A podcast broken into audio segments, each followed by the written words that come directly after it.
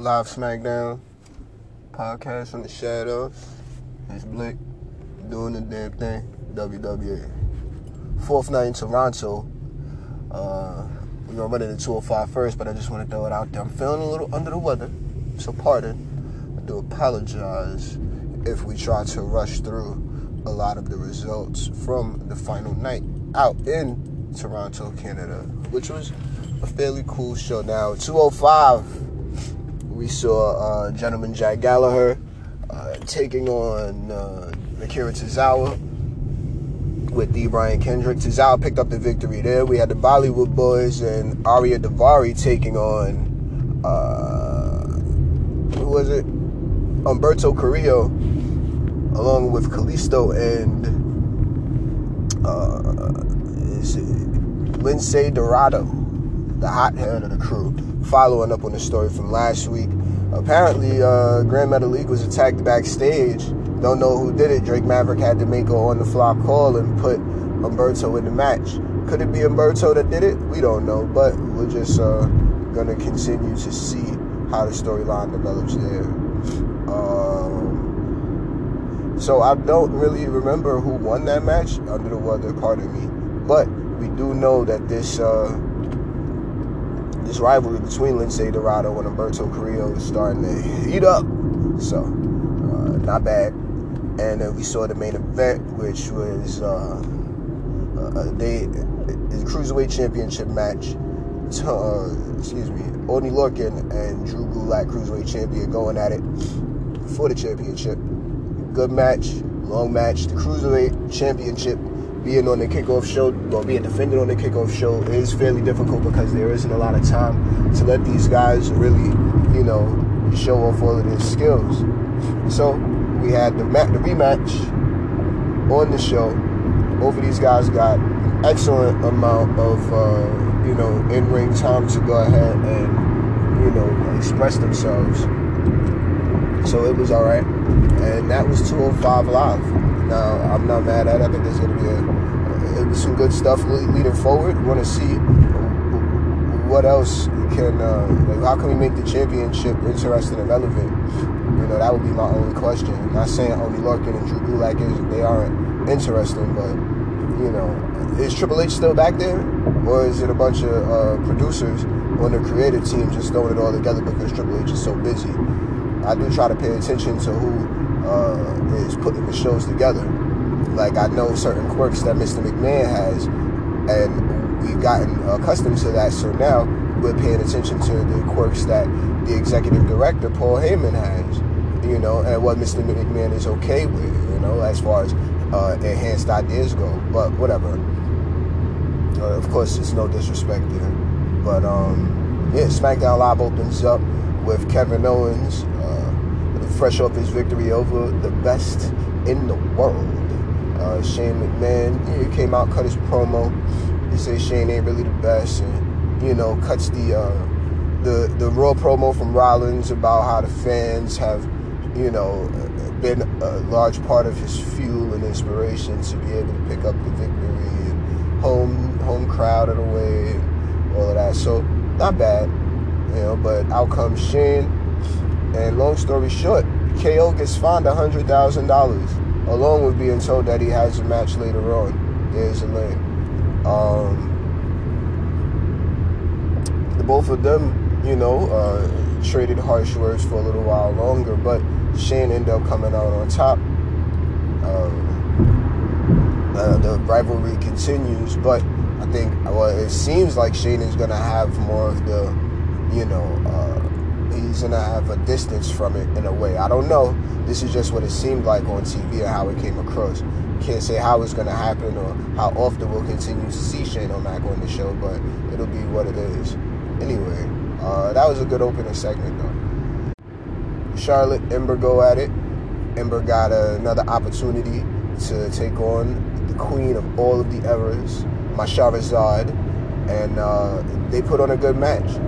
Both of them went back and forth. Ember had some really cool offensive moves. You know, showed that in so many words she can keep up with Charlotte. Charlotte is, you know, so tall and long. You know, it's just uh, it's uh, it's difficult with a smaller stature to be able to, you know, get the reins on her and, you know, really mount some form of just like a substantial offense. Either way, Charlotte locks in the figure eight and picks up the victory. Man, I'm I'm just so impressed with how Charlotte is like looking at how Trish couldn't hold up. You know, just because, you know, she's been out of the ring for a while, you know, and that's all we'll say. You know, she's rusty and it's not really her finishing maneuver.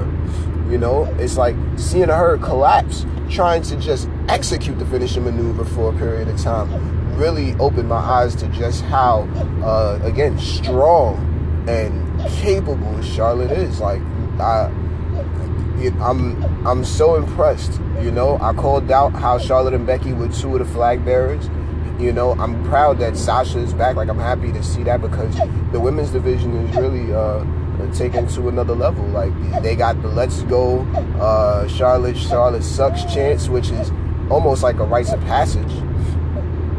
You know, like Becky got it, Charlotte got it. You know what I mean? Like, wow. So, uh, you know, this uh, in my head solidifies the fact that these are truly superstars that are going to have an excellent, well, an excellent future uh, with the company.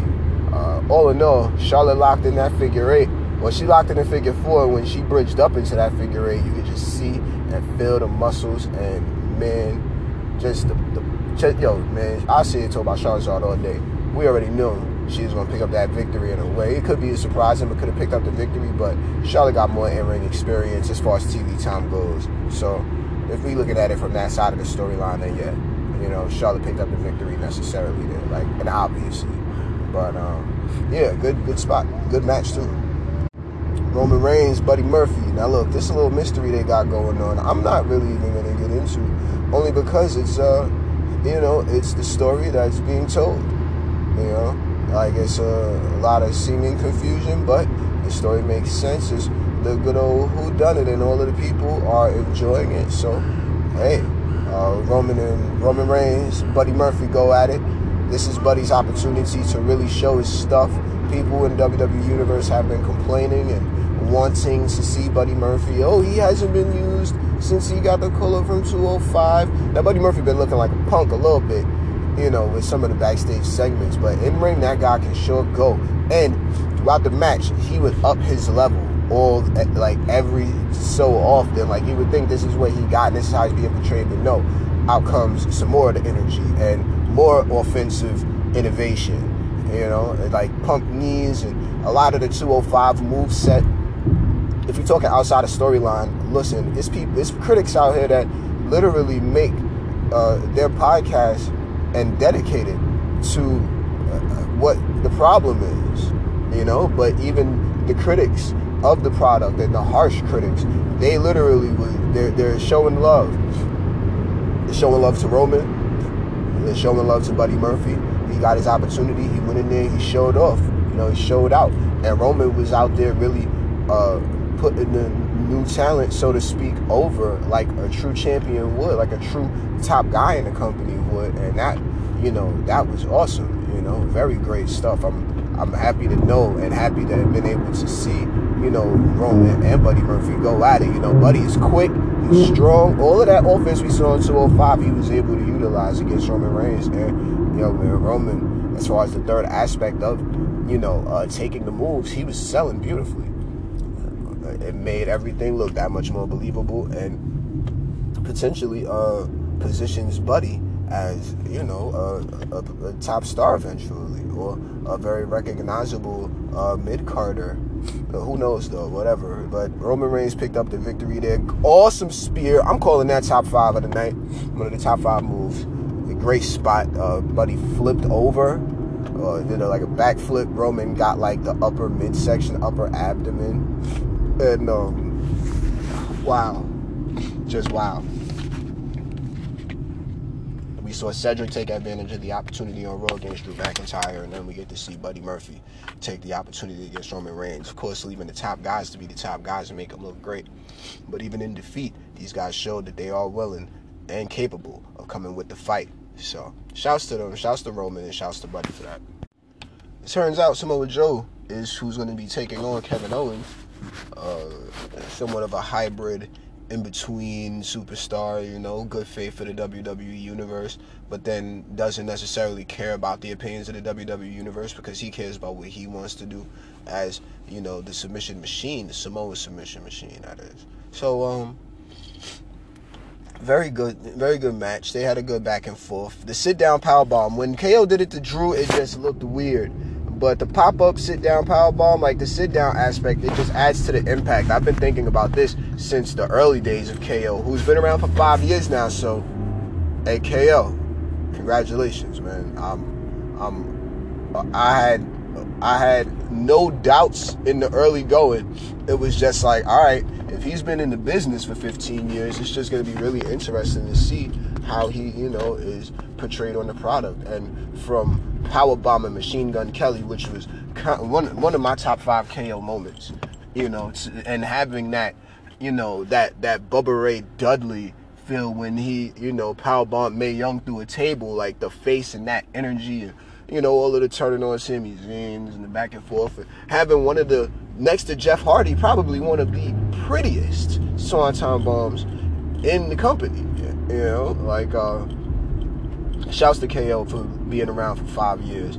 His title runs, he's been such a different character each time. You know, he's been able to really show us different versions of him. One of my favorite was when he was the face of America, you know, as United States champion he knows all of the small things like and i don't uh, here we go i don't mean no disrespect by this but uh, mickie james reminds me of uh, the type of you know level that certain superstars with experience at like you knowing what cues to hit knowing how to act certain things that aren't scripted you're throwing in because you know it's not going to do anything but enhance the feel on the match ko has done it you know ko one time was ad-libbing to his own theme song, but you know, that this is my show and there's no one better and all of that stuff. And the show was going off the air, but he really pushed that home. And it was like, exactly, this is the type of energy that, you know, I would want out of a champion. You know, a former Universal Champion, a former Intercontinental Champion. He's put his body on the line for the company so many different times. I really appreciate uh, Kevin Owens. So either way, He's going at it with Samoa Joe, and uh, you know they scrapping. Have a good little match, and uh, Elias is the special guest referee enforcer. I think uh, KO was going for a pin attempt, and uh, the referee got pulled out of the ring. Good God, that landed on the ref. Man, I hope he's all right. That was quite the bump he took. He was knocked out. Hilarious. But um, yeah, when uh, I believe Samoa Joe got a roll up uh, predicament, and Elias came flying in as the only official in so many senses and counted the fastest one, two, three I have ever, ever seen on WWE television. It was so fast. It, well, first of all, blinking, you missed it, but it was it was comically fast. Like you you just you know it's gonna be a fast count, but man, to see him jump in there and just get it out the way like that, that was that was just great TV. One of those small moments, like you know, you could get a fast count, but it's just the feel that comes with it. Either way, let's not forget Elias is the new 24/7 champion. And so, uh, you know, his timing, I assume, is impeccable. Whatever though, right? Um, all in all, good match from KO and Samoa Joe and we get to it, it's still it's still somewhat fresh so we'll get to see those two eventually again in ring whenever we do but it was all right main event scripted as kofi oh excuse me main event scripted as big e and woods of the new day taking on the revival former raw tag team champions taking on the smackdown tag team champions if we're looking at this from a survivor series standpoint we're looking at who has the uh who, who's gonna who's pulling out front? Who has the momentum as the tag team is going into it? Right now, uh, the revival got it. It's the way it's looking. You know, they picked up the victory. Whole lot of shenanigans in between, but uh, Randy, God damn it, Randy Orton. You know, he turned this into a six-man tag. Came out, you know, cut his promo. It's good stuff. Uh, I I would not be against Randy uh, becoming a WWE champion or becoming the next WWE champion. But the only question I would have is how is he going to follow up the act that is Kofi Kingston? You know, Kofi is going up against someone that has, you know, in so many words, held him down, held him back throughout the years uh, because he wasn't ready and doesn't even think he's ready now still. I could understand where Randy was coming from. I'm going to throw this one in the suggestion box. I'm not following the crowd, but if we're gonna be taking Kofi seriously, then somewhere we could write in, nah, we gonna chill on these pancakes and y'all gonna recognize how serious I am. You know, like that's just like it don't need to happen like that. I still think it's funny, you know, but at the same time, this ain't no joke. The WWE Championship ain't no joke. So yeah, ha ha, get it how you get it, get it how you can. But at the same time, we're not gonna have Kofi just get slept on. Y'all know I'm a little biased to my squad, and Kofi is hands down one of the greatest of all time, next to Randy Orton. So, uh, you know, if these guys can have a fair match straight down the middle, I'd be very interested. Maybe even a stipulation added to it because uh, how smooth Randy is. Some people aren't a fan of the in-ring technique because of how easy both guys make it look maybe some more impactful moves, maybe a little bit more of a faster pace. I don't know.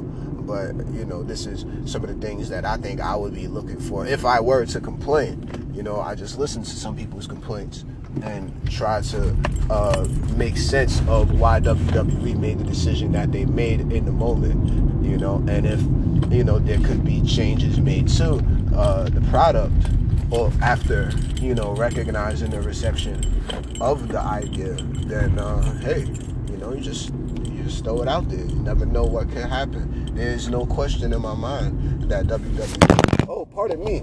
There's no question in my mind that WWE pays attention to the crowd and wants to give the people what they want, so long as they are requesting it in a manner that is respectable to the perfection from an editing standpoint that we see every week. Maybe a small uh, camera person hiccup here or there, but as one that has been to a live show, I can say that these guys move like ninjas. So they're great, you know. But either way, um, six man tag, Randy and the Revival taking on the New Day, a complete ass whooping uh, ensued pretty much to close up the match.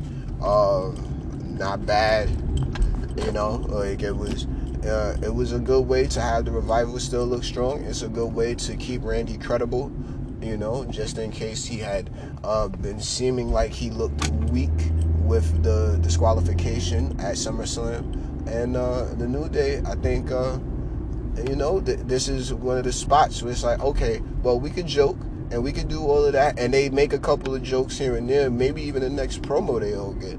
You know, like they make a couple jokes just to show that they're super funny, but at the same time, you know, we've seen uh, we've seen uh, Big E completely flip the switch when it comes to cutting the promos. So we, you know, I don't know, but just to keep everything interesting, I think that you know these things uh, could take place. I wouldn't say should because I don't write nor book the, the matches or the program in general, but we'll just uh, continue to see how all of this develops.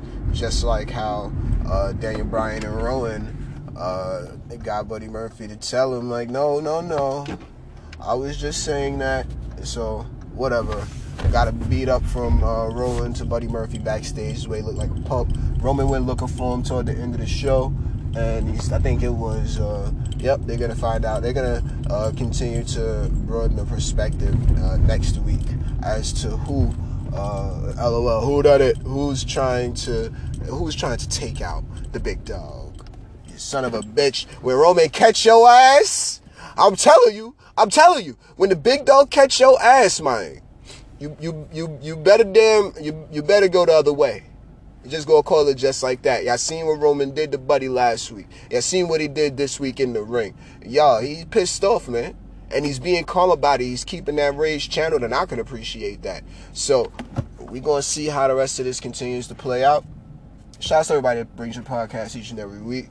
We will catch y'all next week. Whoo, it's been a long week. Pardon my uh, uh, stuffed up tone, but uh, you know, gonna try to get rid of this cold now. Either way, I'll catch you guys next week for Monday Night Raw. So uh, be responsible with your power till then. Peace.